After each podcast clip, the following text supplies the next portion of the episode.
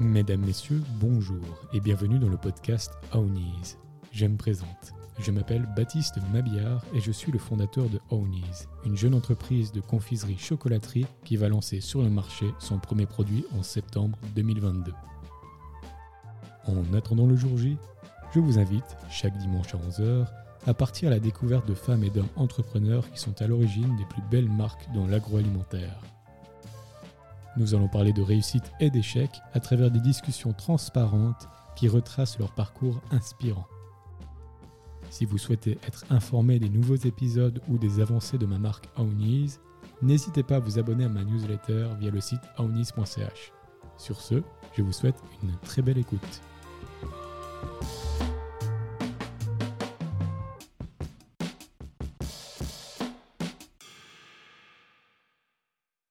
Bonjour à tous et à toutes, bienvenue dans ce nouvel épisode de Ownies. Aujourd'hui, j'ai un honneur particulier de recevoir Bruno Rossignol, qui est une personne, comme le décrit le PFL, un bulldozer aux mille vies, parce qu'il est actuellement le directeur de l'alimentation et des commerces de l'EPFL, mais il est aussi le chef des cuisines pour l'équipe olympique de ski, de snowboard, de freestyle et ainsi de suite.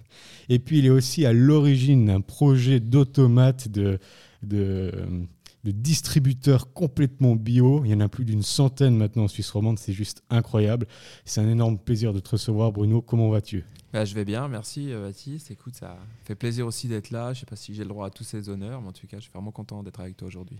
Je pense que ça va être un très bel épisode, puisque comme j'ai expliqué, il y a plein de choses qu'on va pouvoir parler, puisque tu as, littéralement, oui, oui, oui on peut dire, tu as eu mille vies. Donc, euh, je te propose qu'on va simplement commencer par une courte présentation, où tu peux passer assez rapidement sur ta vie, et puis après, on va rentrer en détail. Ça marche. Bah écoute, moi, euh, comme je l'ai dit, Bruno Rossignol, donc euh, j'ai commencé mon apprentissage de cuisinier, j'avais 14 ans euh, à Paris, et puis je suis pas resté longtemps à Paris, à vrai dire, à 16 ans et demi, je commençais à partir rapidement à l'étranger, j'ai pas trop envie de rester en France, le pays m'intéressait pas trop, puis ça s'est bloqué finalement. Donc j'ai bossé dans une bonne vingtaine de pays au monde, de l'Azerbaïdjan à l'Arabie Saoudite, à la Corée, au Japon, la Chine, les États-Unis, bref. Tout un parcours qui m'a permis finalement de rencontrer beaucoup de chefs de cuisine beaucoup de façons de travailler, euh, de produits, euh, de façons de penser, de s'alimenter. Je suis arrivé en Suisse il y a aussi quelques années avec tout ce bagage finalement euh, d'hôtellerie, restauration, hôtel 4 étoiles, 5 étoiles, Palace, étoiles et Michelin.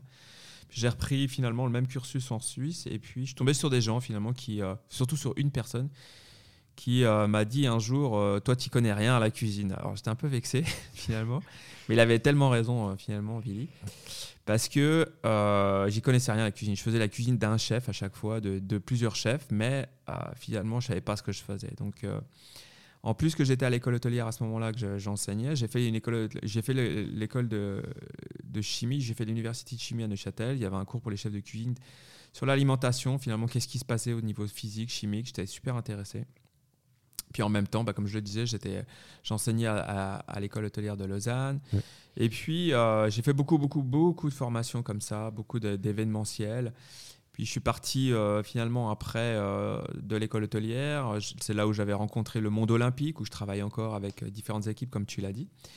Et puis finalement, après, j'ai eu l'occasion d'avoir un poste de chef exécutif sur la Suisse romande dans un groupe de restauration qui avait une belle sur lequel on a vraiment développé euh, voilà, le frais sain, local et durable pendant 7 ans. Puis après, j'ai fait 2 ans au HUG. Alors, j'ai pas été au HUG parce que j'étais malade, mais parce que euh, ça m'intéressait de voir ce que ce qu'on faisait dans ces cuisines-là. Puis j'avais une opportunité de pouvoir travailler euh, sur un projet qui était assez gigantesque, fermer une cuisine, quatre cuisines, en rouvrir qu'une, et puis travailler sur de la mastication, de la cancérologie, etc. Puis me voilà arrivé à l'EPFL avec tout ce bagage de plus de 30 ans, où je raccourcis énormément, mais finalement euh, tout ce bagage, toutes ces compétences et connaissances au, service de l'EPFL pour revoir tout ce qui se mange de la graine à l'assiette. Excellent.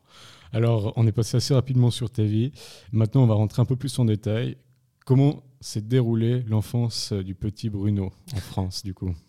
Pas bien. Euh, moi, je viens d'une famille finalement euh, d'ouvriers. Et puis, euh, finalement, je viens de. Mon grand-père était un paysan de montagne en, Savoie, pas en Haute-Savoie, mais en Savoie. J'insiste parce que sinon ma maman va être fâchée. on n'est pas au Savoyard, on est Savoyard et moitié parisien. Finalement, c'est pour ça que je suis né euh, sur Paris.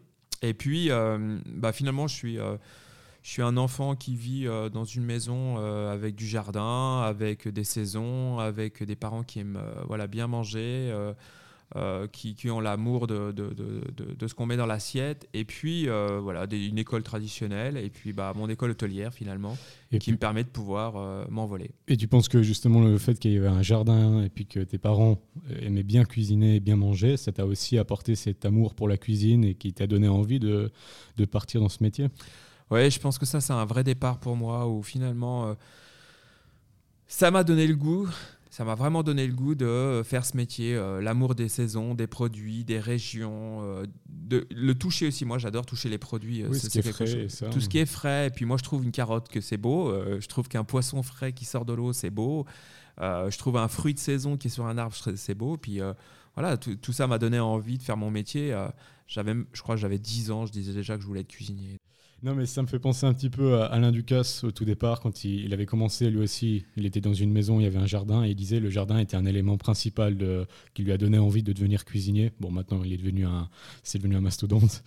Donc, euh, j'ai l'impression que les gens qui naissent avec un jardin à côté, ben, ça apporte cette sensibilité sur la nature, sur ce qu'elle peut apporter, et puis sur ce qui est bon au final. Ben, comme tu as dit, on sort dehors, on sort une carotte, c'est joli, on la mange, c'est incroyable. Bah, c'est une bonne base, c'est un bon démarrage pour, euh, pour la vie finalement. Hein. Quand on voit, on est réglé déjà par des saisons, par des produits, par des régions, puis par l'amour aussi de faire à manger, puis de donner, parce que finalement c'est un métier de partage. Hein. Euh, oui, c'est une bonne base. Alors moi je peux pas me comparer à Alain Ducasse parce que c'est un mastodon comme tu l'as dit. Mais euh, moi, je ne suis pas un tiers de ce que ce gars-là est devenu. Et j'ai beaucoup de respect pour, pour Ducasse. Mais euh, c'est clair que oui, c'est un très très bon démarrage, bien sûr. Donc après ça, euh, tu commences très rapidement le métier de cuisinier à 15 ans? 14. 14 ans. 14 ans tout juste. Donc 14 ans, là c'était la fin de l'école obligatoire en France Exact, c'est la fin de l'école obligatoire. Puis finalement, j'ai pas envie de rester à l'école.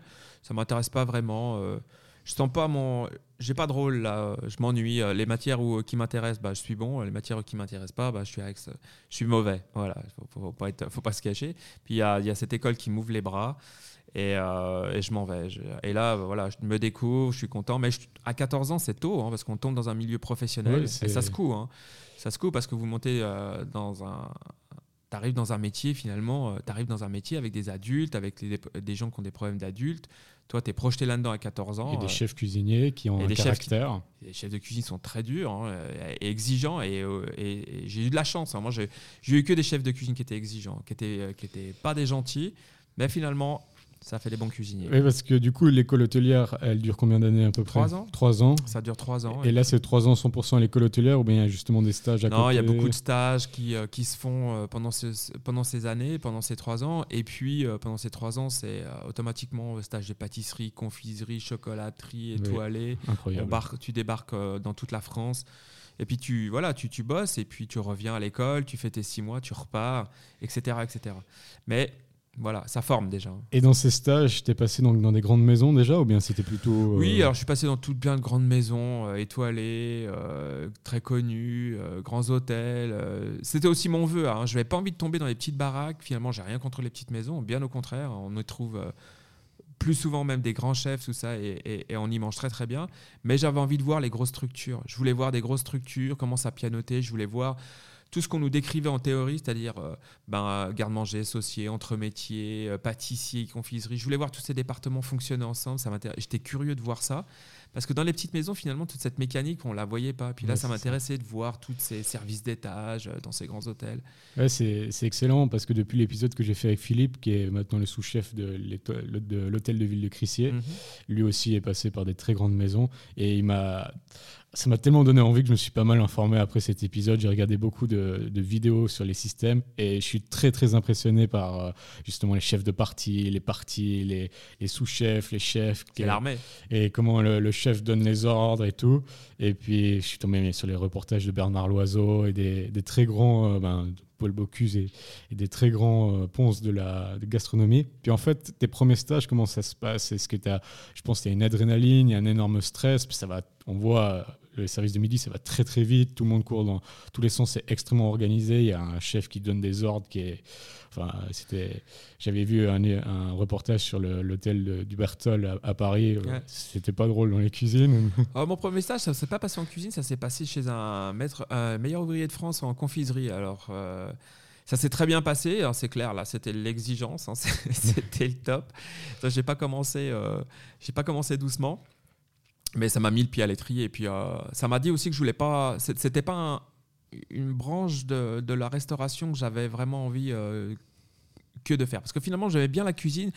Parce que nous, les cuisiniers, on peut faire de la pâtisserie, on peut faire de la confiserie, on peut toucher à la chocolaterie, on, bien sûr la cuisine. Enfin, on est une espèce de, pieuvre où on peut toucher à tout ça. Tandis qu'un pâtissier, il va se concentrer sur la pâtisserie, un confiseur et un chocolatier, un glacier, sur ce qu'il fait.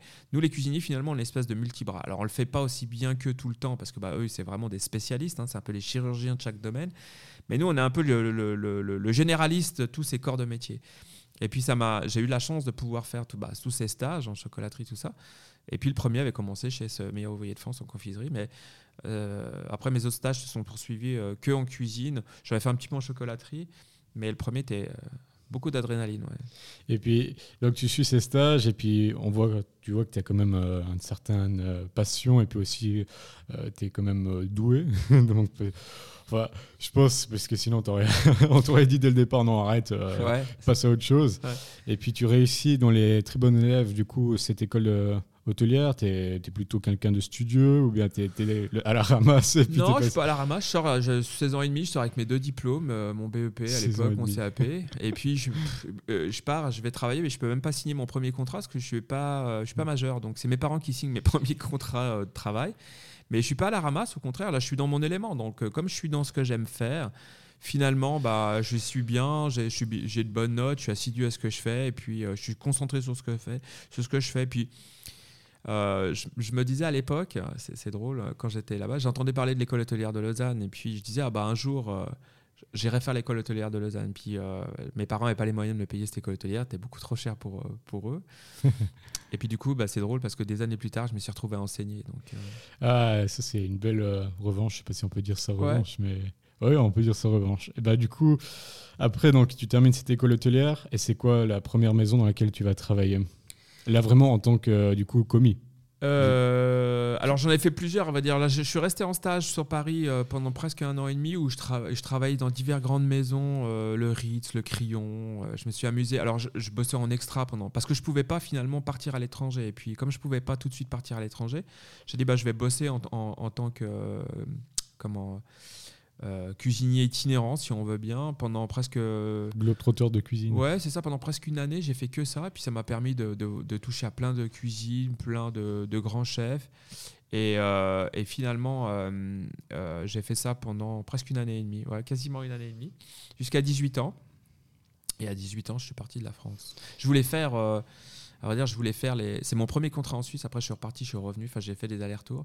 Je voulais faire les JO Albertville, tu vois. Là aussi, c'était euh, un des éléments déclencheurs en 92, quelque chose comme ça, je crois. Ouais, 92 de mémoire. Et euh, j'ai passé une annonce dans le journal d'hôtellerie. Je me suis retrouvé à Neuchâtel, en Suisse. C'était drôle. Et euh, le gars m'a faxé, le, je me souviens, m'avait faxé le, mon contrat de travail que je pouvais enfin signer.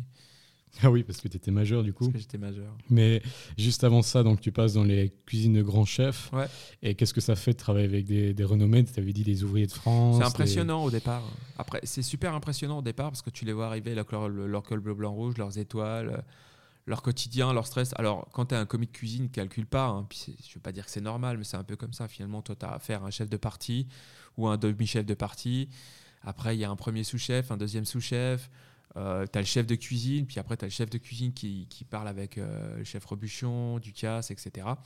Et puis euh, toi, tu es, voilà, es un pion sur le damier, et puis c'est tout. Puis tu as une ou deux fonctions hein. c'est de laver ça, ou de laver ça, ou de, ou de fileter ça. Ou... c'est quoi un peu ce que tu fais quand justement tu voyages entre ces cuisines, c'est quoi un peu ton rôle Tu t'occupes des sauces tu Alors, tu, tu, es, tu es dans différents départements. Tu es, es, associé, enfin, tu n'es pas associé, parce que avant que tu arrives chef de partie associé, il faut bosser. Tu es commis garde-manger, es, tu, vas, tu, tu, es en pâtisserie, tu vas à l'entremétier, tu vas à la rôtisseur, tu vas au grillardin, tu vas à droite à gauche. C'est bête parce que des fois, même, c'est des postes qui n'existent plus. Et c'est au combien dommage parce que c'est des postes qui sont super intéressants et qu'on voit plus maintenant parce que bah, Aujourd'hui, euh, la cuisine, elle a tellement évolué que tout ce qui arrive dans les cuisines est déjà découpé, taillé, fileté, euh, nettoyé. Alors, c'est bien dans un sens, parce que ça a laissé du temps au cuisinier pour se concentrer sur les éléments. Mais dans un autre, ça l'a enlevé euh, tout ce qu'on tout, ce qu'on savait faire, c'est-à-dire le, le, manuel. Fileter un poisson, désosser, euh, etc. Enfin, flamber les volailles. Enfin, il n'y a plus personne qui fait ça maintenant. moi, je suis content d'être passé par là. Déplumer les volailles. Euh, Alors aujourd'hui, bah, l'hygiène est rentrée là-dedans. Il y a plein de trucs, hein, mais euh, éplucher les carottes, machin. Alors je comprends qu'on, voilà, on, dit au cuisinier concentre-toi sur ce qui est important, l'élément. Mais ce qui est dommage, c'est qu'aujourd'hui, tu reçois toutes les viandes, elles sont toutes déjà coupées, taillées. Et puis ça, à l'époque, tu vois, moi, quand je faisais, quand j'étais dans, dans ces cuisines, bah, ça n'existait pas. Hein. Même jusqu'à encore à Yverdon, quand je travaillais euh, à l'hôtel de la Prairie, euh, j'avais 17 poissons différents sur ma carte. Euh, enfin, poissons, mollusques, etc., de lac, de mer. Mais tout arrivait entier, tu vois. Tout arrivait entier. On avait 16 ou 17 sur 20 goemillo là-bas. Enfin, c'était une belle, belle, belle maison. Mon chef sortait du, d'un, gros trois macarons aussi à Paris à l'époque, Laurent. Et, et là, si j'étais pas passé par ces maisons-là, finalement, quand tu arrives là, si tu sais pas faire tout ça, écailler, fileter, tailler, euh, désarrêter, machin truc, euh, bah t'oublies quoi. c'est vrai, bah, c'est intéressant. Et justement, euh, avant d'arriver sur ton parcours en Suisse, il y a une question qui me vient à l'esprit quand on s'intéresse un peu à la haute gastronomie, on tombe tout de suite dans les étoiles, euh, Michelin, Goltimilo et ça. J'aimerais juste avoir un peu ton avis là-dessus. Toi qui es passé par ces cuisines étoilées, est-ce que c'est un réel stress? On voit ben, des gens comme Bernard Loiseau et tout cela, euh, ben, malheureusement, ils sont plus de ce monde. Et puis, euh, et on savait que c'était des gens qui étaient extrêmement stressés de perdre une seule étoile ou de, perdre cette notoriété. Est-ce que toi, bon, même si, si euh, tu n'étais pas dans les, chefs étoilés, euh, est-ce que tu avais ressenti un peu aussi ce stress des étoiles? Qu'est-ce que tu en penses un peu? C'est un énorme stress. C'est un énorme stress, faut pas, faut pas se le cacher. En toute façon, euh, c'est clair que pour eux, l'enjeu, il n'est pas, il, est pas petit. Hein. C'est un investissement financier énorme hein, parce que quand vous obtenez, quand tu obtiens une étoile au Michelin, Hier, ce que les gens ne voient pas, c'est qu'il y a de l'investissement sur le personnel, il y a un type de personnel que tu dois engager, il y a la vaisselle, les rideaux, euh, le, euh, il y a aussi euh, l'accueil, enfin, il y a un personnel, un nombre de personnel que tu dois avoir, puis bah, tu en as une, donc tu en veux une deuxième automatiquement. Puis quand tu en as une deuxième, tu dis je suis tellement proche du Graal que tu vas chercher la troisième. Puis là, le, taux de stress, il monte automatiquement. Non, c'est énorme, énorme. La pression qu'ils ont, c'est juste énorme. S'ils perdent, il y a, il y a plusieurs il y a plusieurs revues qui sont sorties avec des chiffres comme ça. S'ils perdaient, euh, je crois, une étoile, c'est entre 15 et 20% de leur chiffre d'affaires annuel qui, qui, dégage, qui sort. c'est énorme. Puis j'imagine c'est une pression qu'ils font ressentir après aussi, ben, que ce soit au niveau des serveurs, mais aussi au niveau des, cuisiniers, parce que c'est aussi, bah, si ton coup il y a un cuisinier qui rate une chose, bah, ça, peut tout, euh, ça peut tout changer. Donc j'imagine c'est aussi une pression qui se fait ressentir en cuisine. Alors il y, euh, y, a, y, a, beaucoup de pression parce que bah, c'est clair qu'il y a la, la, pression du résultat. Ça coûte très cher hein, de venir manger dans ces, dans ces, dans ces restaurants-là. C'est de la haute gastronomie. Hein, c'est pas les gens. Il y a certaines personnes qui peuvent se dire ouais, mais oui, il y a des gens qui économisent longtemps pour, pouvoir manger. Puis il y en a d'autres qui disent bon, c'est un peu de la fumisterie finalement. Non, c'est vraiment de la recherche et du travail sur les cuissons, sur les températures. Des produits qui sont voilà sur les, euh, sur les sur les goûts, les textures. Euh, enfin, c'est un gros travail. Oui, c'est beaucoup de stress. C'est énorme de stress pour conserver ses étoiles. Pour celui qui va déjà décrocher la première, il est super content, mais il en voudra une deuxième parce que c'est un peu. Enfin, c'est un peu des mégalos, les gars, franchement. Les...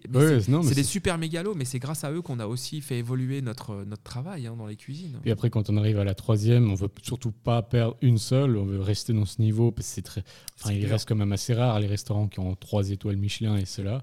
Bah, il n'y en a pas énorme. Hein. Et puis, euh, donc, on veut rester dans les élites. Euh, oui, j'imagine bien ce stress. Et puis, bon, du coup, euh, donc toi, tu quittes la France avec un, déjà un super beau background, puisque tu passes dans les. Euh, j'avais vu aussi les cuisines de l'Elysée. Ouais, j'ai fait, euh, j'ai fait plusieurs, plusieurs allers-retours dans les cuisines de l'Elysée. C'était intéressant. J'y suis même retourné pendant que j'étais à l'armée. Avec un chef incroyable. Euh, je ne peux pas dire son nom maintenant, mais je vois bien qui c'est, euh, parce que j'ai revu des reportages sur lui. Ah, et, et, puis, euh, oui, c'est c'est certainement avec lui que tu es athée, parce qu'il il était là pendant 30 ans à l'Elysée. Et en tout cas, en, reportage et par rapport à ce que les autres qui étaient formés par lui disaient, c'était quelqu'un de très, très humain, ouais. très humain et qui, qui partage énormément. Ouais, c'était alors c'était c'était une belle c'était une belle comment Belle expérience, l'Elysée. J'ai fait quelques jours aussi à Matignon. C'était assez drôle. C'était quand?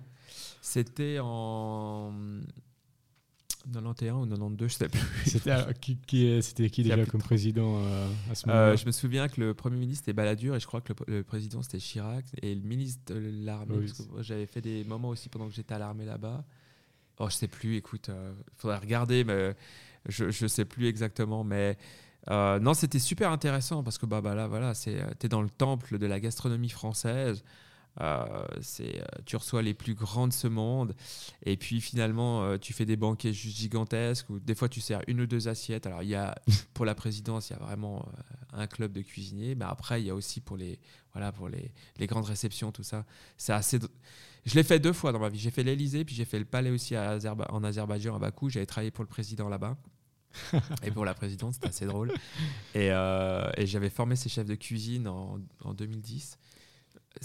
C'est des mondes à part, hein. franchement. C'est similaire un peu à la cuisine, euh, justement, la haute gastronomie étoilée, ou bien c'est quand même différent? Alors, euh, à Bakou, c'était vraiment. Ils voulaient garder tout le côté traditionnel de la cuisine, je ne vais pas dire arménienne, mais euh, enfin, c'est très, c'est de cette région, finalement, elle se ressemble pas mal à la cuisine. Et puis, ils voulaient, mettre un petit peu, finalement, euh, un petit peu de, nouveauté là-dedans, de façon de présenter, d'améliorer, d'alléger aussi certaines choses dans la tradition.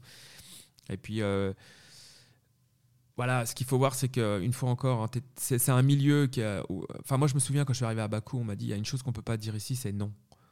Hmm. C'est tout ce que tu as besoin. Je me souviens, en partant de, la, en partant de l'Europe, enfin en partant d'ici, euh, on m'avait demandé sur quoi je travaillais, sur quel type d'éléments, four, fourneau, machin, tout ça. J'arrive dans la cuisine du palais, il y avait une rangée de fours, euh, je peux le dire, le nom rationnel finalement. Et euh, je fais pas de pub pour eux du tout. Et, mais encore bâché, tout ça. Puis à l'époque, je dis, bah, ils ont vraiment de l'argent ici. Puis on m'a dit, je dis, mais c'est super, je vous êtes bien équipé. Il m'a dit, ouais, on vous a amené tout ce que vous avez besoin. Et là, je m'arrête, je dis, mais attendez, moi, je vous ai rien demandé, vous m'avez demandé sur quoi je travaillais. et je vous dis, cette marque-là. Et euh, ils m'ont dit, ouais, ouais, mais si tu en as besoin de plus, euh, tu peux y aller, euh, aucun problème. Puis finalement, on m'a dit, bah, il y a un truc qu'on peut pas dire à toi. C'était un invité du président et de, la et de la première dame. On peut pas dire non. C'est un truc de malade. On allait faire des courses à Moscou, quoi.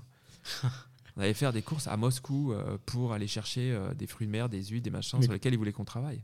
Donc c'est eux qui sont venus vers toi. C'est eux qui sont venus vers moi. Tu penses qu'ils sont venus vers toi justement parce que tu avais ce background euh, Alors c'est par contact, c'est par personne interposée parce que euh, de la façon aussi de la même façon que j'ai travaillé au Liban euh, pendant quelques temps, bah finalement c'est c'est par contact interposé, c'est par des gens qu'on a croisés à un moment donné où moi je, bah, le Liban ça s'est fait comme ça aussi finalement. Et puis ton background aussi français, je pense le fait bah, c'est ce que j'avais vu aussi, la cuisine française a quand même une, certaine renommée. On la considère un peu comme, la, bah, comme tu avais dit, c'est un peu le temple de, de, la, gastronomie. Euh, on ne peut pas leur retirer ça. Ouais, alors c'est le temple de la gastronomie, oui, c'est clair qu'on a une histoire de la gastronomie qui est juste euh, gigantesque, mais après on en oublie euh, souvent, quand on, si, on, si on dit trop souvent ça, on oublie souvent les autres cuisines qui sont aussi très intéressantes, Italie, Espagne, euh, et, bien d'autres encore en Europe. Et puis, euh, si on va travailler sur l'Asie, on voit qu'il y a des cuisines qui sont aussi très intéressantes. Ils n'ont pas écrit euh, tout ce que nous, on a écrit sur, sur nos cuisines à nous, sur nos façons de travailler, etc. Mais quand on va manger au Japon, quand, enfin, là, je reviens du Japon, là, quand j'étais à Tokyo il y, a, y, a, encore peu. Et, voilà, il y a des cuisines qui sont aussi juste magnifiques de l'autre côté. Thaïlande, pareil. Chine, pareil. Indonésie, j'ai mangé magnifiquement. Singapour aussi. Enfin, y a des pays où j'ai travaillé où euh, leur cuisine n'avait pas à pâlir devant la nôtre, hein, bien au contraire. Non, alors c'est vrai que c'est vrai que quand on voit la cuisine française et ça, on a tendance à dire voilà, c'est un peu la reine, mais il faut pas oublier qu'il y a toutes les autres cuisines aussi à côté.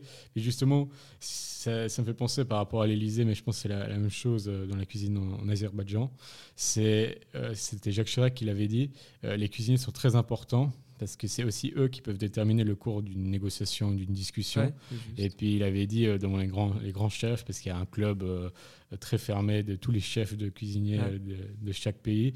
Et il avait dit, oui, en gros, si on réussit, c'est aussi grâce à vous, parce que quand on mange, si on mange quelque chose de bon, bah forcément, ça met de bonne humeur les gens. Ça détend. Et puis, euh, par contre, si on mange quelque chose de, de purement dégueulasse, bah derrière, on va pas pouvoir négocier grand-chose. Ouais, notre ancien président en France, Jacques Chirac, il avait fait une, il avait fait un, un tollé comme ça en Angleterre.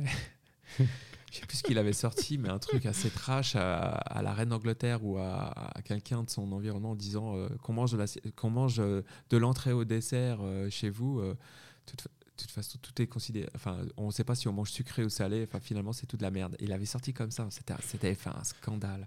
Mais finalement, lui, c'était quelqu'un qui, c'était un épicurien.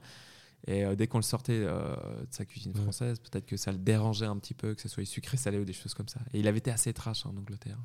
Et- mais j'imagine que ça doit être une belle expérience de travailler dans ces conditions parce que justement, tu dois dire, ah, mais ce que je prépare, c'est un enjeu mondial aussi, euh, théoriquement. Dans les... Oui, c'est un enjeu, ouais, c'est clair. Tu touches les gens, tu touches leur estomac, tu fais du bien, et puis tu détends sûrement aussi un peu l'atmosphère, c'est clair. C'est inévitable. hein, tu vois. Quand j'étais à l'école hôtelière aussi à Lausanne, on a reçu euh, tout plein de, têtes couronnées, euh, de, de- de grands politiciens, d'écrivains, et, et tu sens que bien sûr que quand tu voilà, quand c'est bon, ça, voilà. Tu, tu vois sur le visage des gens que ça se détend, quoi. C'est c'est Ouais, agréable, ils passent un bon moment, et ça c'est important. On Non, est là pour ça. hein. C'est ça, ouais. Et du coup, alors, en Azerbaïdjan, tu es resté combien de temps?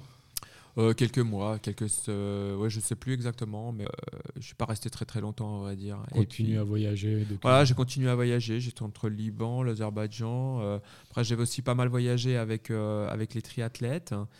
Et, et puis aussi, la Saoudie m'a pris pas mal de temps. L'Arabie Saoudite, où je me suis retrouvé pendant quelques temps là-bas à, à monter, euh, à travailler pour une entreprise de euh, comment euh, une entreprise familiale qui avait une grosse surface à, à- à Riyad de plus de 4000 mètres carrés de production sur des chocolats, pâtisseries arabes, services traiteurs. Puis là, j'avais un gros mandat super intéressant là-bas, hyper intéressant. Mais je suis pas resté en Saoudie parce que c'était compliqué comme. Ouais. alors, c'est un, un pays magnifique. hein. Par contre, voilà, c'était un peu bloqué. Moi, à l'époque, quand j'étais là-bas, aujourd'hui, ça se détend beaucoup. J'ai vu des trucs où euh, je ne reconnaîtrais pas tellement c'est devenu presque laxiste par rapport à ce que j'ai vu moi il y a, il y a plus de 10 ans, de plus d'une décennie. Et puis, je suis pas trop resté là-bas. Par contre, c'était hyper intéressant. C'est clair que. Mais justement, après, tu as eu aussi ce passage en Suisse. Et là, euh, on revient un peu en arrière parce Ouais. que, comme tu as dit, chaque fois tu venais en Suisse, puis tu repartais en France, puis tu partais en, en- dans le monde. Donc, tu as vraiment été un globe-trotteur culinaire. on peut dire ça comme ça. Et puis, en Suisse, donc, tu es aussi passé par des grandes maisons. Euh, on a, t'as cité à Yverdon, c'était comment déjà Ah, il y avait l'hôtel de la Prairie à l'époque, était, euh, Prairie, avec le chef Jacques Bess, hein, qui était, euh, qui était de, qui avait une énorme renommée. Si je dis pas de bêtises. Alors, le, euh, euh, Laurent Michaud était un, un élève de, de, de Ducasse. Enfin, oui, je suis passé par des grandes maisons. Après, j'ai fait, j'ai fait l'ouverture du Beaufort, qui est plus Beaufort maintenant, qui est le à Neuchâtel, qui est le comment? Ah, euh, le Beau Rivage. Le beau rivage. ouais. Euh, voilà, je suis passé par des toutes grandes baraques. euh, j'ai fait, fait la réouverture du casino à Montreux. Enfin, j'ai eu l'occasion de travailler des grands chefs. Et puis, il y a eu après aussi l'arrivée justement de l'équipe olympique. Ça, ça s'est passé comment? C'est eux qui sont venus vers toi? C'est toi qui es venu Ouais. vers eux? Alors ça, ça, c'était en 2004, euh, juin, euh, juin 2004, juste avant les JO d'Athènes. Finalement, euh, j'étais là depuis un an et demi à, l'école hôtelière et euh, on ouvrait finalement une- un food court à, l'école hôtelière. Et j'étais prêt, euh, c'était genre juin, moi tout était prêt, j'étais calé pour septembre, la rentrée des étudiants. Le restaurant, bah, j'avais un restaurant végétarien que j'avais ouvert à l'époque. Alors il y avait un restaurant VG, etc. Puis moi j'avais pris le VG, j'ai pris la responsabilité du VG avec les autres cours que j'avais, mais en pratique j'avais que le VG avec eux. Et c'était super intéressant. Un peu trop précurseur, je pense, finalement, pour la- pour l'époque. Euh, en, 2000, euh, en 2004, c'était trop tôt, les gens n'étaient pas prêts à manger que VG. Ou au Volacto en tous les cas. Et puis je rencontre, euh, il y a comment Ivan Chouvet qui vient à l'école hôtelière faire un, espèce de stage. C'était le, le, le- comment, le chef d'équipe euh, nationale de Suisse Triathlon. Et puis il perd son chef de cuisine parce qu'il il décède, le gars. Et puis finalement, il revient à l'école hôtelière, il s'est dit, il cherche un chef de cuisine, et puis il, il s'est rappelé qu'une semaine avant, il était à l'école hôtelière, il a vu des gars avec plein de toques blanches sur les cheveux. et il revient à l'école, et puis il pose la question à, à notre directeur de la restauration à l'époque s'il pouvait prendre un chef de cuisine avec lui pour partir à Athènes. Et notre directeur de la restauration rentre dans la cuisine, et je ne sais pas pourquoi on était tous là, on était tous les chefs de cuisine, les profs de cuisine autour d'une table euh, au garde-manger, je ne sais plus de quoi on discutait. Et je me souviens, M. Hartleb à l'époque dit euh, euh, qui veut partir à Athènes ou qui parle grec, un truc comme ça. Et moi, en une fraction de seconde, je ne sais même pas ce que j'allais faire, je dis moi. Et je pars. je m'en vais. Une semaine après, dix jours après, j'étais dans l'avion avec l'équipe suisse olympique de triathlon. Et je me suis retrouvé au milieu de tout ça, donc à, à, faire manger pour la première fois des athlètes. Alors j'ai découvert une nutrition qui était assez folle. Je m'attendais à un truc hyper carré, euh, taillé, etc. C'était pas tout à fait le cas. Ça a bien évolué depuis et heureusement. Mais malgré tout, on fait une médaille de bronze. Malgré que la nutrition soit pas super bien réglée euh, à l'époque, bah, maintenant c'est bien, ça a bien évolué, bien changé. Eh ben on fait quand même une première médaille de bronze. Alors, euh, je, noue des super contacts avec Ivan, avec toute l'équipe. Et puis, bah, je continue à travailler avec eux au fil des ans on a fait Londres, on a fait Pékin, etc., euh, etc. On n'a pas arrêté après. Et là, ça doit être une expérience encore euh, différente de la gastronomie française, des présidents. Là, c'est quelque chose qui. C'est le monde du sport. Alors, le monde du sport, c'est drôle parce que quand les gens. Euh, quand les gens ils voient des athlètes ou quand ils nous voient nous balader dans les aéroports, il y a une espèce d'aura là autour de ces athlètes, autour de ces gens du monde olympique, ça, c'est un, un, peu drôle. Et puis euh, bah, euh, voilà, faire à manger à des athlètes, c'est absolument génial. Après, nous, on a des diététiciens aujourd'hui, des nutritionnistes qui travaillent avec nous pour l'équipe suisse de ski, comme avec, euh, avec Fanny, puis d'autres encore. Et ben, c'est un autre type de cuisine. Hein. On n'est pas du tout dans la gastronomie. Ils mangent très très bien. Hein. Je veux dire, ça ne démérite pas d'un restaurant classique. Mais voilà, c'est une alimentation qui est ciblée sur l'athlète finalement, qui est pour ses besoins pendant, avant les courses, pendant les courses, pendant les phases de repos. Et euh, c'est une alimentation qui est complètement différente d'une alimentation. Euh, enfin, tu n'es pas dans un restaurant à la carte, hein, pas dans, dans un self-service non plus. Là, c'est aussi comment ça se prépare des plats? Ça se prépare en amont et Alors, on a tout un. Alors, bien avant de partir, on travaille avec euh, la, diététicienne ou le diététicien ou le médecin sportif.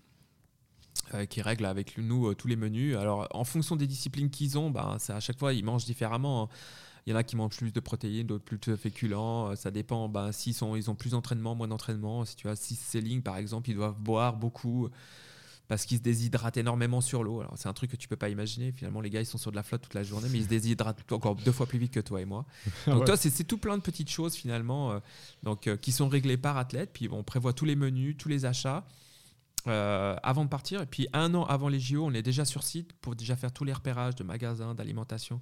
Et des cuisines, ça doit être compliqué. Il faut s'adapter aussi aux cuisines de pays dans lequel. Ouais, aux euh, cuisines et puis au matériel aussi, parce qu'on n'a toujours pas. Ça n'est pas toujours. Au four. Euh. Ouais, alors on n'a pas toujours des, des jolis fours. Toujours les mêmes, la même marque pour non, toi. Non, non, non, non. Et puis quand tu vas, tu vas, quand tu vas bah, là aussi en Asie avec eux ou aux États-Unis tu prends pas ton matériel comme ça sous le bras parce que ça se branche pas de la même façon, c'est pas les mêmes voltages. Aux États-Unis, ouais, tu bats pas avec un four euh, dans la Alors je l'ai fait, hein. ah ouais. je l'ai fait pour euh, pour les JO d'hiver. Avec un pétrin. en Corée du Sud. Alors je l'ai pas fait avec un pétrin, j'ai pris euh, j'ai pris pas mal de matos parce que finalement là-bas je pouvais encore emmener des trucs. Et puis finalement ça m'a bien servi parce que je faisais toutes mes cuissons sous vide la nuit. Euh, j'avais un thermoplongeur, je faisais mes cuissons sous vide, puis la journée, je les mettais en temps, puis je terminais les cuissons, puis ça me permettait de faire la rotation avec euh, les différents entraînements, euh, parce qu'on on apportait encore sur les pistes certains menus, etc. Donc là, si t'as pas fait tout ça avant, je pense tu peux pas attaquer des trucs pareils. Parce que quand tu te balades avec ces équipes olympiques à travers le monde, t'es pas dans une cuisine d'hôtel. ça m'est arrivé une fois, c'était à Londres, on était à Imperial College, j'avais toute une cuisine professionnelle pour moi, c'était la seule fois. Là, sinon, c'est une cuisine. Tokyo un peu, aussi. Tokyo, c'est une cuisine un peu style militaire euh, où c'est. Ouais, alors des fois, il y a des cuisines où euh, voilà, c'est semi-professionnel, mais quand tu fais à manger euh, qu'à des athlètes, enfin, ça tombe pas malade. Hein, tu peux pas te planter. Hein. Il faut avoir du froid, il faut avoir du chaud, il faut que ça marche, il faut que ça saisisse, il faut que ça cuise, il faut que tu puisses te brancher. Et puis, quand tu, tu voyageais justement, tu avais aussi un peu de temps libre pour aller découvrir la région. J'imagine ben, Athènes et ça, c'est quand même des belles régions. Alors, on a toujours un petit peu de temps libre à la fin, finalement. Quand les courses sont finies, les athlètes rentrent ou alors restent au village. Et puis là, il me reste toujours quelques jours pour aller me balader. j'ai fait une belle expérience quand j'étais, je me souviens, Pékin, c'était chouette parce que j'ai pu aller quelques jours sur Shanghai après. Athènes, c'était super. On habitait à Vous l'Arménie, c'était chouette. Londres, bon, je connaissais déjà pas mal. Après, il y a eu l'Amérique du Sud. Enfin, il y a eu tout un tas de. Il y a eu tout un tas de régions du monde que j'ai pu visiter euh, grâce aussi à ça, à mon travail euh, avec, les athlètes, puis mon boulot en général. C'est ça qui est bien avec les métiers de l'alimentation aussi, ah c'est qu'ils font beaucoup voyager. Et j'ai l'impression, donc tu es passé par des, des, cuisines euh, de haute gastronomie, tu es passé par les cuisines présidentielles, tu es passé par les cuisines olympiques, il manque plus que les cuisines de l'ISS, et puis tu as, as, vu tous les styles. J'aimerais bien bosser pour la NASA. J'ai toujours dit, ouais, j'aimerais bien bosser pour eux, pouvoir Enfin, j'ai lu beaucoup de choses sur comment ils faisaient à manger, comment ils ophilisaient, comment ils envoyaient euh, tout ça. Mais j'aimerais le voir. J'aimerais voir les gars, euh, j'aimerais rencontrer un jour des gars de la NASA qui font à manger pour les, euh, les astronautes, voir comment ils conditionnent, comment ils régénèrent là-haut en altitude, quel type de four ils utilisent, quel, comment ils, tu peux pas utiliser d'eau, faire bouillir. Enfin, j'aimerais voir tout ça fonctionner. Quoi. Bah voilà, s'il y a des gens de la NASA qui nous écoutent, euh, certains n'auront pas le cas. ah, T'en sais rien finalement. Bah voilà, vous savez qu'il y a un, excellent chef là qu'il faut venir à l'EPFL et vous allez le, ah, connaître. j'aimerais bien voir ça. Mais du coup, après, on est passé, on, est passé dessus une information très importante, euh, navrée, c'était que tu étais professeur toujours actuel ou bien à l'école hôtelière? À l'école hôtelière. Non, non, non plus depuis longtemps. J'ai arrêté l'école hôtelière. Je suis parti en 2011. J'ai eu l'opportunité de rencontrer euh, un monsieur qui s'appelle euh, Gilles Pétola, qui a été un tournant dans ma vie. Euh, Gilles était le directeur suisse romand d'un groupe qui s'appelle SV Group, pour qui j'ai travaillé pendant presque 7 ans. 6-7 ans, et puis je l'ai croisé, et puis finalement, on a monté un projet ensemble où moi j'étais un, un, de ses chefs de cuisine, je suis parti de l'école hôtelière, et puis bah, l'idée c'était de monter le frais sain local durable sur un des pôles à Genève. Puis finalement, on a monté ce pôle sur Genève, et puis après l'idée c'était de l'étendre sur toute la Suisse romande. Et puis, depuis ce poste de chef de cuisine où j'ai travaillé euh, pendant à peu près 14 mois pour monter sur ce projet, pour monter le projet et puis après l'étendre sur la Suisse romande, il y avait un poste de chef exécutif qui s'est développé après. Et puis le poste d'exécutif, finalement, c'était pas obligé que ce soit moi qui l'ai. Hein, c'était un poste qui a été mis à concours. Finalement, je le ramasse et là, je travaille à 100% que pour lui, que pour Gilles. Et je développe la Suisse romande avec lui. Alors quand on récupère le bateau, finalement, c'est un groupe assez intéressant le groupe PSV. Il y en a d'autres, hein, euh, comme euh, bah, je ne vais pas tous les citer parce que finalement, il y, si j'en oublie un, ils vont être jaloux. mais euh, mais finalement, c'est un groupe qui a plus de 100 ans d'histoire, qui a été fondé par une femme. À l'époque, c'était pour amener à manger aux armées sur, pendant la guerre mondiale, des repas aux, soldats pendant, sur les lignes de front. Après, ça a été pour aider les clochards dans les rues, les gens qui avaient des problèmes d'alcool. Ils sont développés dans la restauration de collectivité. Et euh, l'idée, c'est qu'en Suisse romande, la partie de la Suisse romande, ils sont en Allemagne, en Autriche, en Suisse alémanique et en Suisse romande. La Suisse romande, c'est un peu le village gaulois, c'est-à-dire que nous, en Suisse romande, on mange pas comme eux en Suisse alémanique. Puis ça, ils avaient de la peine à le comprendre. Eux qui mangent une saucisse de Berne ou une saucisse de Saint-Gall, c'est une saucisse, et les Suisses, ils s'en foutent. Mais nous, en Suisse romande, si tu bois du fendant en Valais, tu bois pas du chasselas, on est d'accord. et puis bah ça, c'est un truc qu'ils avaient du mal à absorber. Jusqu'à temps que bah, finalement on fasse le boulot avec Gilles, où bah, on a pris à bras le corps, on a dit bah ok, nous on va réformer, on va revoir tout ce qui se mange. Donc euh, de maison en maison, si on veut bien, dans tous les restaurants, j'avais un calendrier de travail. Et puis je passais au fur et à mesure avec tous les chefs de cuisine. On formait les chefs de cuisine, j'étais sur site avec eux, on dégageait tout ce qu'il y avait, monosodique, glutamate, euh, on, remettait du frais, du local, on l'a développé euh, divers contrats comme ça avec des grandes entreprises comme les Riviera où on est venu travailler après que des produits frais, euh, développer de la quatrième gamme, remettre des produits de saison, enfin finalement tout ce qu'il y avait de moins en moins parce que ben il n'y avait pas cette vision-là à l'époque. Il y a un grand groupe qui, alors je vais les citer parce que bah, c'était nos gros concurrents à l'époque qui s'appelle Novae, qui est encore un très grand groupe de restauration, qui était un peu les gars avec qui je me tirais la cacahuète, qui a, qui, a, vraiment su mettre ça en place. Et c'était vraiment des gens qui étaient un peu précurseurs dans cette partie-là et qui le sont peut-être encore aujourd'hui, pourquoi pas. Mais finalement, le, le frais le sein local durable de, de, SV en Suisse romande, voilà comment ça, ça a démarré. Ça a démarré en 2013 finalement.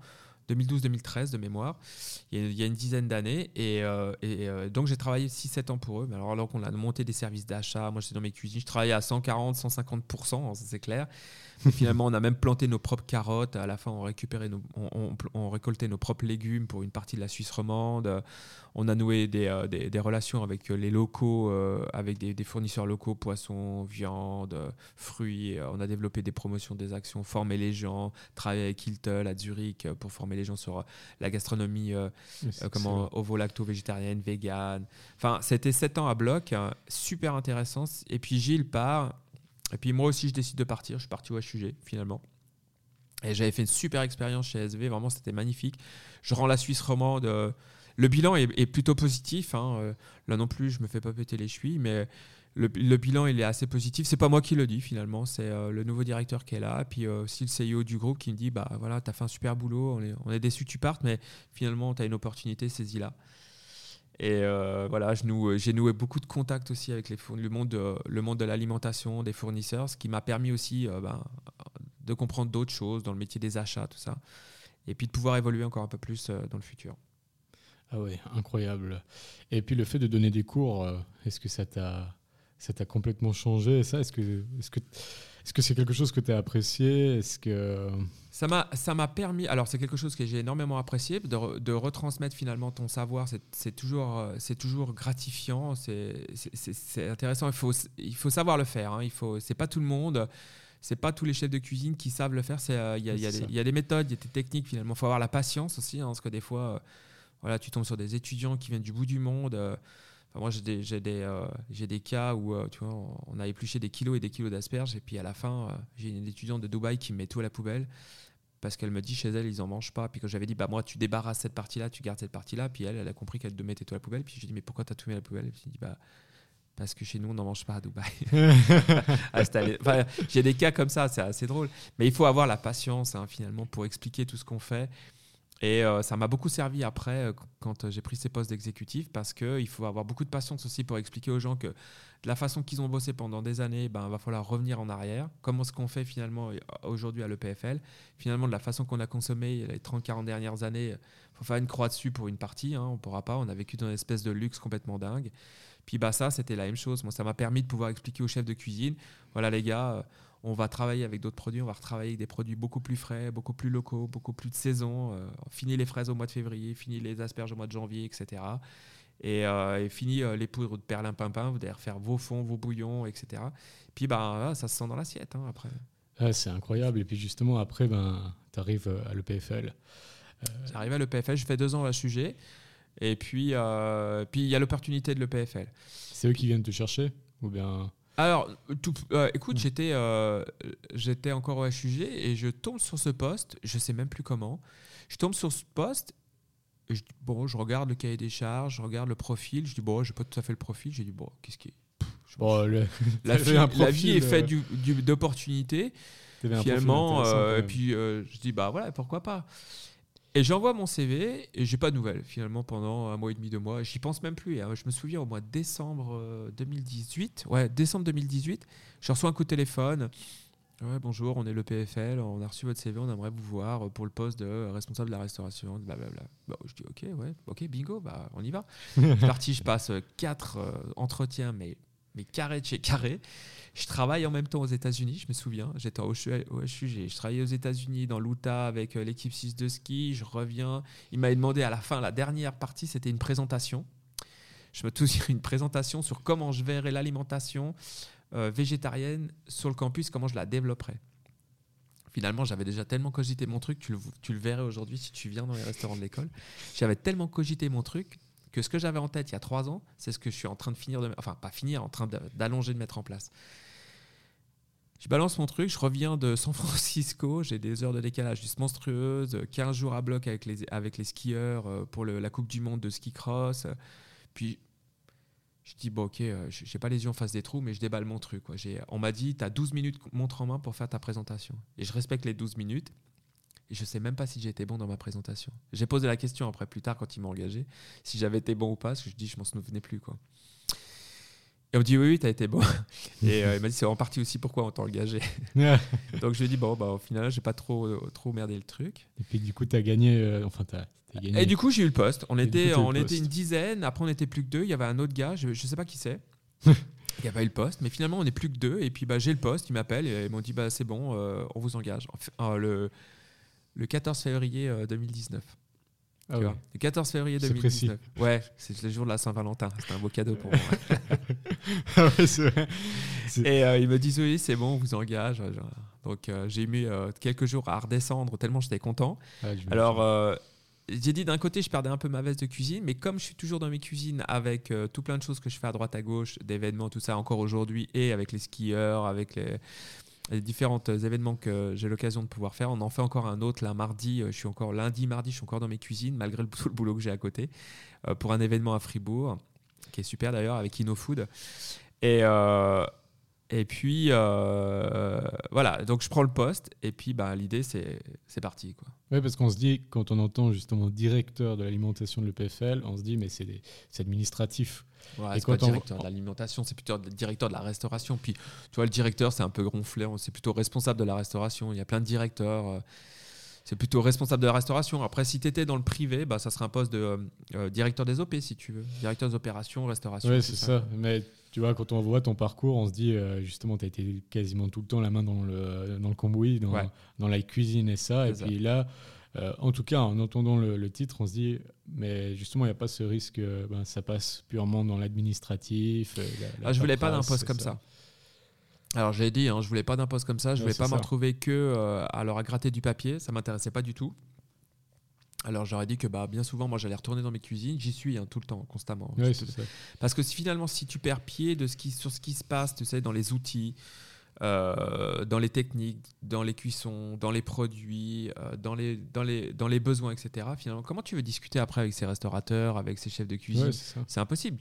T'as pas, euh, pas la résonance, quoi. Finalement, les gars, ils vont te dire, mais attends, finalement, t'es qui, toi? Tu viens d'où? Et puis moi, j'ai toujours dit, j'ai pas envie qu'un un jour, il y a un commis de cuisine qui me tape sur l'épaule puis qui m'apprenne à, à éplucher une carotte. J'ai pas envie de ça. Je me suis dit, je me suis pas tapé tout ça dans ma vie pour qu'un jour on vienne me taper sur l'épaule en me disant, mais attends, je, je vais Ah, t'apprendre à éplucher une carotte. Quoi. non, ça t'oublie. Donc moi, j'ai toujours, je continue à aller dans mes cuisines, à, à- à- à aller euh, travailler, à, à travailler les produits, à être dans les achats et, et à faire des événements. Et euh, pour moi, ça c'est important. Parce que sinon, après, c'est difficile d'avoir un, un dialogue de professionnel à professionnel. Parce que du coup, quand tu arrives à l'EPFL, euh, c'est quoi la situation? Il y a combien de restaurants euh, dans le campus? Ouais, Il y a plus de Euh, 30 restaurants, il y a, il y a un peu plus de 30 restaurants, et puis si tu veux, euh, alors avec tous mes, mes yeux qui se baladent partout, dans les restaurants, dans les cuisines, Il y a un problème ou bien il y a- ouais, il y a, y a- bah, c'est pas qu'il y a un problème, c'est qu'il y, a- il y a une demande. Il y a- Ouais. toi, je rencontre tous les étudiants, le, des- les associations, les grosses assos, je discute avec les, beaucoup de monde là-dedans, et puis finalement, on n'est on, on pas très bien positionné. Finalement, on n'est on n'est pas là où les étudiants aimeraient qu'on soit. C'est-à-dire qu'on aimerait, ils aimeraient manger beaucoup plus végétal, beaucoup plus local. Ils veulent savoir qu'est-ce qu'on met dans leurs assiettes, est-ce que c'est la bonne saison? Tu vois, on a fait un, un- on a fait un survey euh, au mois d'octobre l'année dernière pour prendre la température par rapport aux premières euh, mesures qu'on avait mis en place. Et finalement, on s'aperçoit qu'on est dans le tir parce que bah, on les a rencontrés tous avant. Et puis, ben, eux, ils nous disaient, ils nous envoyaient deux messages. Finalement, ils, disaient, ils me disaient à l'époque, euh, il y a deux ans et demi, euh, trois ans à peine, euh, la façon que vous avez consommé les, 30 les 40-50 dernières années, nous, ça ne nous intéresse pas. C'est, on veut savoir euh, qu'est-ce qu'on mange, à quelle saison c'est. On veut manger euh, euh, vegan, ovo-lacto. On veut, on veut manger local avec des saisons, tout ça. Et le prix vient des, venait, venait vraiment euh, à la toute fin. hein, vraiment, c'était pas le. Alors bien sûr qu'il y a un budget étudiant à respecter, ça c'est important, mais c'était pas vraiment ce qui était le plus important. Oui, c'est important, mais il y avait aussi de se dire. Le message c'était mais qu'est-ce que vous mettez dans nos assiettes quoi? Finalement on sait pas trop quoi. Et de ces 40-50 dernières années finalement le PFL crée des ingénieurs. C'est pas une école hôtelière. Elle s'est pas trop trop penchée sur ce qui est euh, sur ce qui était alimentation. C'était important, c'est un service qu'elle rend, mais c'était pas son voilà, c'était pas son, son premier but. Donc elle veut réformer ça finalement. Et puis toi, tu as été choisi comme la personne pour aider à faire ce- cette réforme. Ah ouais, parce que tu vois, moi j'ai le côté business et puis euh, finalement tout ce que j'ai vu avec Gilles, il y avait d'autres directeurs encore dans les achats, dans les marchés publics, euh, dans Ouais. les traitements de contrats, etc. Plus encore tout mon côté terrain.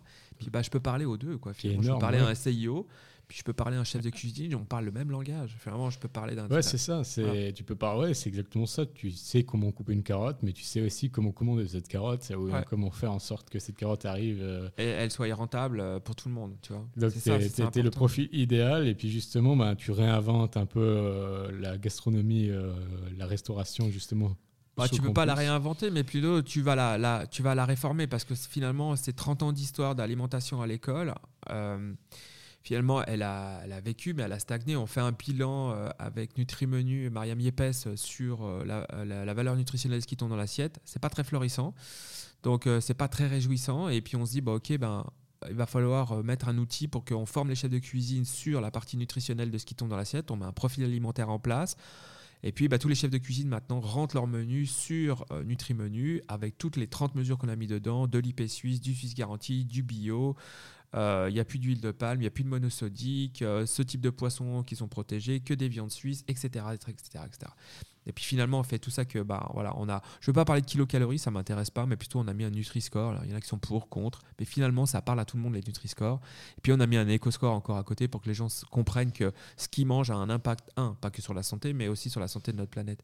Et puis ils les responsabilisent. Finalement, c'est dans leurs mains. C'est ça. Voilà, si tu veux manger dégueulasse, puis pour toi et la planète, bah, tu mets tout dans le E, puis tu peux y aller, let's go. Mais c'est ta responsabilité et viens pas pleurer. Et puis finalement, si tu veux être un peu plus light ben, ou meilleur, ben, tu as le A, le B, le C, etc. Puis ben, tout ce profil finalement nous sert bien parce qu'aujourd'hui, les étudiants me disent bah, nous, on se concentre sur euh, souvent euh, ce qui est meilleur pour la planète, meilleur pour nous.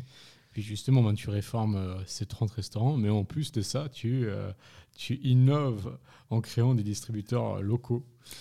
Alors, tout ce qu'on a finalement, tout ce qu'on monitore aujourd'hui, ce qu'on monitore toute la restauration de l'école, vraiment de la graine à l'assiette, à la poubelle avec Kitro, etc. Vraiment, on a mis en place une stratégie claire, nette, à qui donne, qui renvoie de l'information, qui nous permet de diminuer notre impact CO2, qui nous permet d'augmenter les valeurs nutritionnelles. C'est un énorme boulot. On a encore énormément de travail pour vraiment arriver à, ce qu'on veut faire en 2030 et euh, on avance bien, on est dans le calendrier on pouvait pas dire euh, on va laisser euh, les distributeurs, je ne vais pas, dire la marque, hein, mais on va pas laisser ces distributeurs faire ce qu'ils veulent, eux vendre du gras, du sel et du sucre. Finalement, on les rencontre, je vais les voir et, euh, et je leur explique mon projet. je leur explique mon projet et puis j'ai pas trop d'écoute. C'est un peu dommage parce que je leur reviens deux, une fois, deux fois, trois fois, puis au bout de trois fois, je dis bon, c'est bon, ils me prennent pour peut-être un, peut un doudingue ou un truc comme ça, où j'ai pas trop d'intérêt pour eux.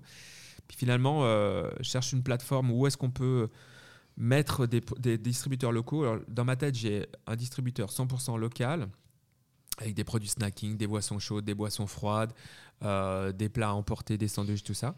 Parce qu'en fait, du coup, tu disais, OK, les distributeurs Selecta, tu te dis, ah bah pourquoi pas, il y en avait partout le PFL, pourquoi pas directement les réinventer eux, mais justement, ils étaient très hermétiques, donc tu t'es dit tout simplement, je vais les créer moi. Bah, je vais les créer moi, ouais. je, vais, euh, je vais partir avec mon idée sous le bras, et je les vois pas revenir vers moi, je les relance, ils viennent pas, et puis du coup, bah, je le fais moi. Puis un matin, je suis passé devant chez Terre Vaudoise, euh, qui s'appelle Vauplus maintenant, et je dis punaise, c'est eux qui ont la plateforme. Chercher une plateforme où je pouvais réunir tous ces produits locaux. Ce que je voulais, un, offrir, c'était une vitrine locale pour tous les producteurs locaux. Euh, de travailler sur l'économie euh, de la région, euh, qui était voilà qu'on avait bien besoin aussi à la sortie du Covid. Puis trois, de pouvoir donner des produits qui sont avec un cahier des charges que Vauplus avait déjà dans les mains. Voilà, vraiment drastique. Il n'y a pas d'huile de ceci, il n'y a pas de graisse ajoutée, il n'y a pas de taux de sucre qui, sont complètement affolants, pas de taux de sel non plus. Et puis, ben, pouvoir remettre du local, enfin, des produits que finalement tu verrais jamais, à part dans les petites épiceries spécialisées, qu'ailleurs que ça, parce que bah, finalement, ils n'ont pas de vitrine aussi large que ça pour se faire voir. Et euh, finalement, bah, voilà, on l'a fait. On a mis un an, alors que c'est les bons côtés du Covid. On a mis un an pour, pour créer nos vending machines avec Vauplus. Aujourd'hui, il y en a à peu près, je crois, une centaine je crois, en Suisse romand, quelque chose comme ça. Nous, on en a 17 à l'EPFL. Et ça a été un engouement terrible. Parce qu'à l'époque, je travaillais aussi pour l'OSAV à Berne. Et puis quand euh, je travaillais pour l'OSAV, ils m'ont dit Bruno, si tu arrives à monter un truc pareil, ça fait des, ça fait des décennies qu'on se casse les dents avec ces vending machines ou qu'il y a justement que ce type de produit euh, dont je ne vais pas citer les marques.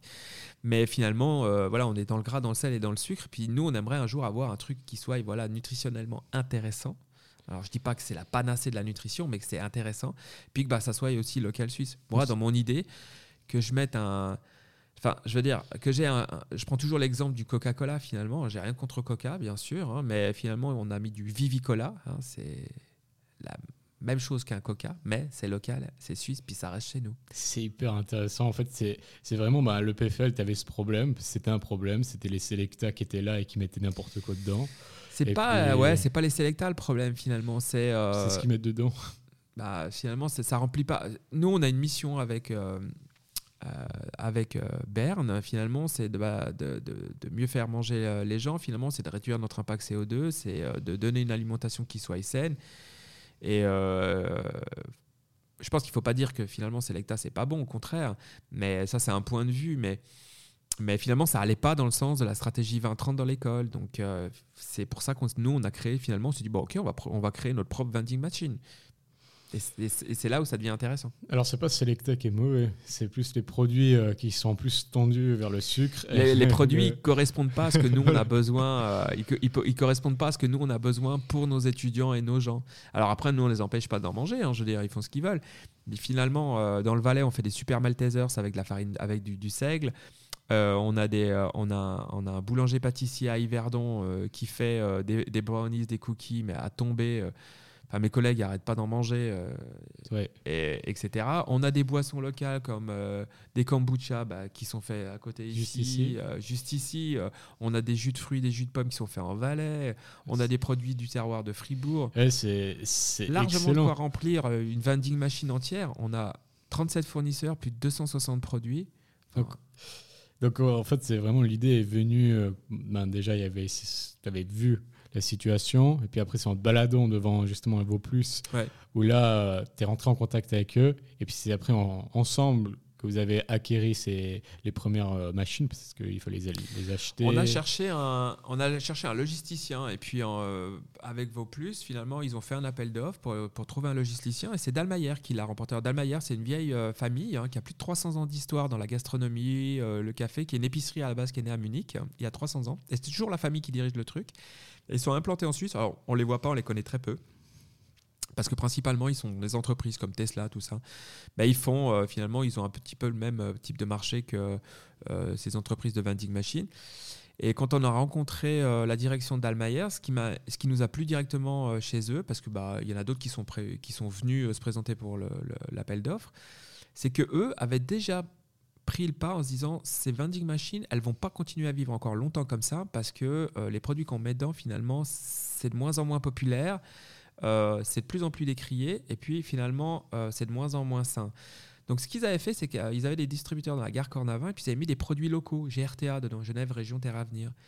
Et là, je me suis dit, si les gars, ils ont déjà pensé à faire ça pour voir comment ça répondait devant la clientèle, c'est qu'ils sont prêts. Et euh, Adrien, le, CEO de, de chez euh, quand il nous a expliqué ça avec Fabrice Ferrer, le directeur de la Suisse romande, j'ai dit, les mecs, ils sont prêts. S'ils ont déjà fait le pas, ça veut dire qu'eux, ils sont prêts. Et derrière, l'avantage de travailler avec, euh, avec un Dalmayer, c'est qu'ils ont une logistique, finalement, qui est hyper déportée. Ils ont des petits hubs partout chez leurs clients. Leurs clients, finalement, c'est leur hub. Et puis, quand tu as euh, des petits fournisseurs qui font un demi-million, un million de chiffre d'affaires, ben, euh, ils n'ont pas la même réaction qu'un gars qui fait, je sais pas, des millions de barres de chocolat par année ou des millions de biscuits par année. C'est, il y a une production, une productivité avec les gens. Et l'avantage qu'il y avait aussi avec Dalmayer et leurs machines, c'est qu'elles sont en télémétrie. Sur chaque producteur, fournisseur peut voir exactement à l'instant T sur son ordinateur, son téléphone, ce qui est vendu. Donc lui, il peut régler un, la production et deux, la productivité des gens. Donc ça, c'est la technologie finalement qui nous a aidés et Dalmayer était le meilleur client pour ça. Quoi. Donc eux, ils ont fourni les distributeurs, plus la logistique derrière. Plus la logistique, puis euh, ce qu'on a fait, ce qu'on a réussi à faire, euh, parce que bah, depuis, avec mon département aussi, on a, on a fait pas mal de on de, de, de rencontres de, de start-up de l'EPFL avec lesquelles on travaille euh, au quotidien dans notre restauration, dont une qui s'appelle Green Truck Green Future. Et euh, Green Truck Green Future vient faire, à vrai dire, la euh, la distribution de tous ces, euh, de tous ces euh, produits locaux. Alors, ils ont des camions à hydrogène et électrique et ils viennent se mettre, se supplanter à la logistique de Dalmayer et puis ils viennent remplir les machines comme ça. Ils récupèrent la marchandise des différents fournisseurs en Suisse romande selon des tournées qui sont optimisées avec leur, avec leur algorithme qu'ils ont créé. Et puis, bah, ils, nous, ils nous permettent d'économiser, un, du CO2, et puis deux, bah, euh, de pouvoir travailler aussi avec des petits fournisseurs locaux parce que finalement ces fournisseurs locaux, ces boulangers, ces, petits pâtissiers ou alors ces, gens qui font des biscuits, etc., ben, euh, ils sont des fois dans le bout des campagnes et ils n'ont pas les moyens de se déplacer parce qu'automatiquement euh, ça, coûte cher pour eux. Et puis là, bah, cette logistique déportée, ces petits hubs que Dalmayer a partout, ben, ça nous a permis de le faire hyper facilement. Donc c'est possible, c'est réalisable. C'est incroyable. Donc tu as eu cette cette création de ces distributeurs en collaboration avec Vauplus, avec Dalmeyer et tout cela, au final, vous avez créé une énorme famille, aussi avec une trentaine de marques qui se sont mis dans les distributeurs. Maintenant, il y en a à peu près une centaine. Et... Il y a 260 produits au total. Et oui, mais de distributeurs, il y en a une centaine à peu près. Ouais, je crois à peu près une centaine. Et puis, il y en a, en as dans le métro à Lausanne. Et ça continue à monter là.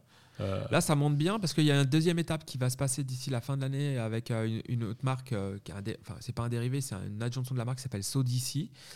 et qui va passer dans la, de l'autre côté de la Sarine, à vrai dire, qui va maintenant aller inonder les 26 autres, les 20, les, les 20 et quelques autres cantons, finalement, parce qu'il ben, y a tellement d'intérêt et d'engouement pour ce qu'on avait fait en Suisse romande que sous la marque Régio Garantie, avec la marque Régio Garantie, ben, on a créé un autre distributeur local comme ça, mais avec pour les autres cantons, on va dire. Et là, tu pourras finalement avoir un jour dans ces, distributeurs locaux finalement bah, des produits qui viennent de Chafouz, Saint-Gall, euh, des Grisons, etc., mais qui seront dans, sur le même modèle que nous, on a créé en Suisse romande grâce à cette deuxième partie qui a été montée euh, avec, euh, sous l'enseigne Sodici. Excellent, bah ça, ça, devient énorme. Et, puis justement, bah là, on va gentiment toucher sa fin à ce podcast, même si ça donne envie de parler encore 5 heures parce que tu as une vie incroyable. Mais là, Selecta, euh, ils se sont dit, on a raté quelque chose là. Ouais, malheureusement, ouais. je les ai retrouvés quelques fois après. Euh, je le regrette. Alors, je regrette pas de travailler avec bien au contraire. Hein. c'est des gens super intéressants, euh, vraiment, euh, qui sont intègres, qui ils sont aussi dans, dans, dans, ce marché local, qui, qui croient. Mais c'est vrai qu'après, la direction de chez Selecta est revenue nous voir et a été, voilà, a compris l'erreur a compris l'erreur parce que finalement euh, c'est un voilà c'est un marché euh, c'est un marché qu'il fallait prendre. C'est un marché aujourd'hui où les gens ils veulent aller euh, alors bien sûr il y aura toujours du monde pour manger du gras du sel et du sucre hein. je dis pas que demain matin l'entier de la population suisse va se venger dans, dans ces vending machines parce qu'elles sont locales saines durables et tout ce qu'on veut. Mais ils ont ils ont ils sont revenus vers moi en me disant que voilà ils étaient un peu déçus d'avoir loupé le truc puis que finalement ils s'excusaient un petit peu à demi mot de pas avoir pas m'avoir écouté plus que ça enfin, en tout cas, pas moi, mais en tout cas, le projet. Parce que moi, voilà. Encore une belle revanche. non, il n'y a pas de revanche à prendre. C'est, euh, c'est comme ça. Après, des... je leur ai dit, bah, finalement, vous savez, euh, des idées, j'en ai encore plein dans la tête. Hein, j'ai encore plein de choses à faire. Peut-être qu'un jour, nos routes se recroiseront. C'est pas impossible. Oui, très, très, très, très joli. Euh, et on arrive gentiment dans mes deux dernières questions. La première, c'est comment tu vois dans 5-10 ans, justement, ce projet de distributeur est-ce que tu penses qu'il y en aura dans le monde entier qui vendront des produits justement frais et tout ça ou bien, comment Ouais, alors je pense que oui, parce que tu vois, typiquement, euh, l'entreprise d'Almayer, ils avaient un projet sur, euh, je sais plus, un truc fitness, un truc comme ça. Et puis finalement, ben, la maison mère, elle, a mis sous la cloche un peu la Suisse romande euh, depuis Munich. Elle observe beaucoup ce qui se passe. la, résonance avec la clientèle, est-ce que ça, ça marche ou pas Et là, finalement, ils ont de mémoire, ils ont arrêté ce projet et ils vont, euh, ils vont créer des distributeurs locaux en fonction des pays où ils se trouvent. Euh, ah, incroyable. Donc, euh, ils ont tout intérêt. On l'a exposé avec Présence Suisse, le distributeur, à Stuttgart pendant quelques mois. Donc, il y avait notre ancien président de la Confédération qui en a fait un petit peu l'éloge aussi à travers deux, trois vidéos avec Présence Suisse. Et donc, il a, été, il a été mis, les distributeurs ont été mis à Stuttgart dans la maison suisse pendant trois mois, quelque chose comme ça. Euh, et, là, ils ont pu justement se rendre compte de, l'intérêt justement aussi de la population allemande pour tous ces produits. Ils se disaient, mais finalement, c'est génial. Euh, les, petits Suisses, ils ont créé leur propre vending machine avec des produits locaux. On voit que ça a un intérêt pour les Allemands aussi. Puis euh, voilà, ils, se disent, mais allons chercher des produits locaux et faisons que local. Finalement, on trouve, tout ce qu'on veut chez nous. Quoi.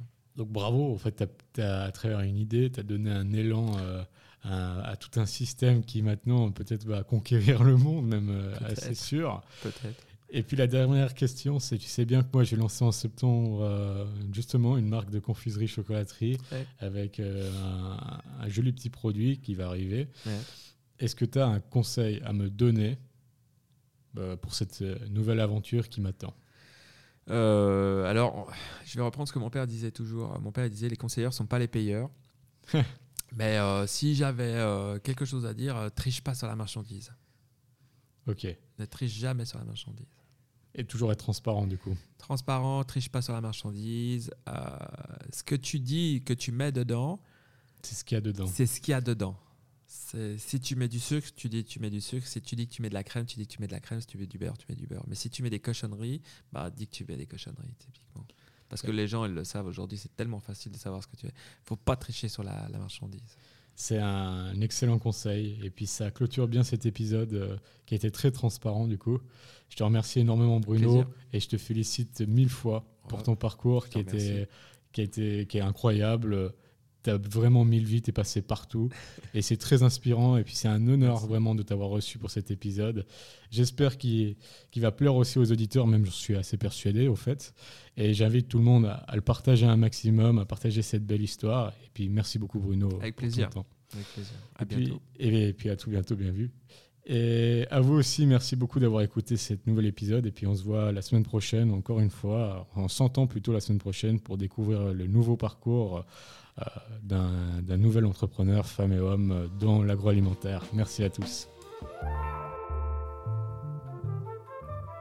Vous venez d'écouter Aounis, un podcast qui retrace le parcours inspirant des femmes et des hommes qui forgent le monde de l'agroalimentaire. Si vous avez apprécié cet épisode, n'hésitez pas à vous abonner et à le partager autour de vous. Vous pouvez également être informé de l'avancée de ma marque de confiserie chocolaterie Aounis en vous abonnant à la newsletter disponible sur le site aounis.ch. Merci et à dimanche prochain pour un nouvel épisode.